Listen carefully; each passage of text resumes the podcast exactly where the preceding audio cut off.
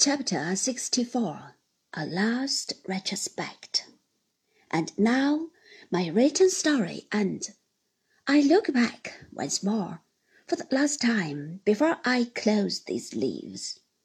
I see myself with Agnes at my side, journeying along the road of life. I see our children and our friends around us, and I hear the roll of many voices not indifferent to me as I travel on.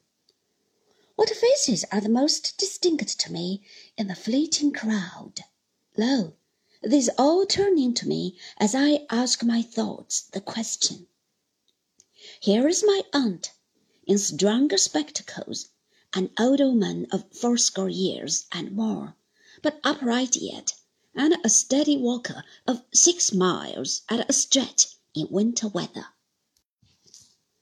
Always with her, here comes Peggotty, my good old nurse, likewise in spectacles, accustomed to do needlework at night very close to the lamp, but never sitting down to it without a bit of wax candle, a yard measure in the little house, and a work box with a picture of St. Paul's upon the lid.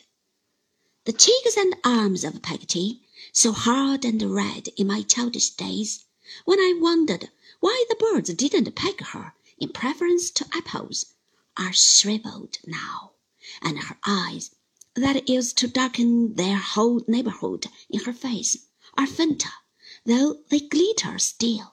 But her rough forefinger, which I once associated with a pocket nutmeg grater, is just the same, and when I see my least child catching at it as it totters from my aunt to her, I think of our little parlour at home, when I could scarcely walk. My aunt's old disappointment is set right now. She's godmother to a real living Betsey Trotwood, and Dora, the next in order, says she spoils her. There is something bucky in Peggotty's pocket. It is nothing smaller than the crocodile book which is in rather a dilapidated condition by this time, with divers of the leaves torn and stitched, of course, but which Peggotty exhibits to the children as a precious relic. I find it very curious to see my own infant face looking up at me from the crocodile stories, and to be reminded by it of my old acquaintance Burgess of Sheffield. Among my boys, this summer holiday time, I see an old man making giant kites and gazing at them in the air with a delight for which there are no words. He greets me rapturously and whispers, with many nods and winks, Trotwood, you will be glad to hear that I shall finish the memorial when I have nothing else to do, and that you aren't the most extraordinary woman in the world, sir. Who is this bent lady, supporting herself by a stake, showing me a countenance in which there are some traces of old pride and beauty, feebly contending with a querulous, imbecile, fretful wandering of the mind? She is in a garden, and near her stands a sharp, dark, withered woman, with a white scar on her lip. Let me hear what they say. Rosa! I have forgotten this gentleman's name. Rosa bends over her and calls to her, Mr. Copperfield. I'm glad to see you, sir. I'm sorry to observe you are in mourning. I hope time will be good to you. Her impatient attendant scolds her, tells her I'm not in mourning, bids her look again, tries to rouse her. You have seen my son, sir, says the elder lady. Are you reconciled? Looking fixedly at me, she puts her hand to her forehead and moans. Suddenly she cries in a terrible voice, Rosa, come to me. He's dead.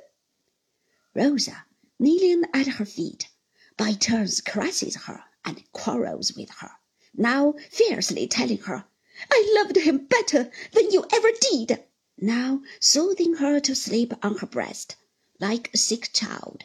Thus I leave them. Thus I always find them. Thus they wear their time away from year to year. What ship comes sailing home from India? And what English lady is this, married to a growling old Scotch Croesus with great flaps of ears? Can this be Julia Mills? Indeed, it is Julia Mills, peevish and fine, with a black man to carry cards and letters to her on a golden silver, and a copper-colored woman in linen, with a bright handkerchief round her head, to serve her tiffin in her dressing-room. But Julia keeps no diary in these days, never sends affection's dirge, eternally quarrels with the old Scotch Croesus, who is a sort of yellow bear with a tanned hide.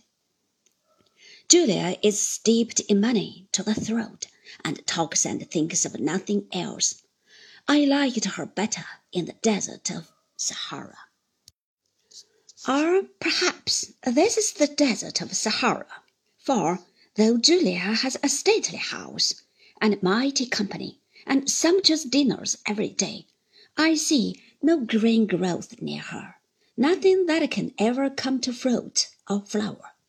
What Julia calls society, I see among it Mr. Jack Maldon from his patent place, sneering at the hand that gave it to him, and speaking to me of the doctor as so charmingly antique. But when society is the name for such hollow gentlemen and ladies, Julia, and when its breeding is professed indifference to everything that can advance or can retard mankind, I think we must have lost ourselves in that same desert of Sahara, and had better find the way out.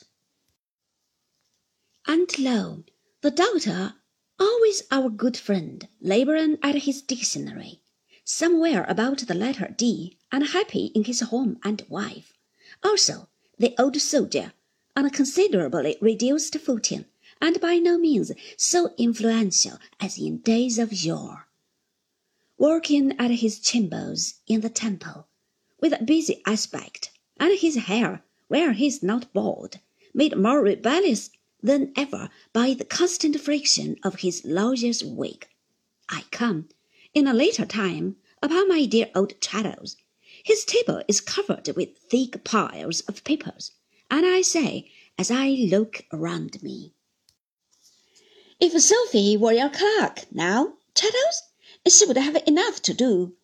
You may say that, my dear Copperfield, but those were capital days, too, in Holborn Court. Were they not? When she told you you would be a judge? But it was not the town talk then. At all events, says Traddles, if I ever am one, why, you know, you will be. Well, my dear Copperfield, when I am one, I shall tell the story, as I said I would. We walk away arm in arm. I am going to have a family dinner with Traddles. It is Sophy's birthday, and on our road Traddles discourses to me of the good fortune he has enjoyed.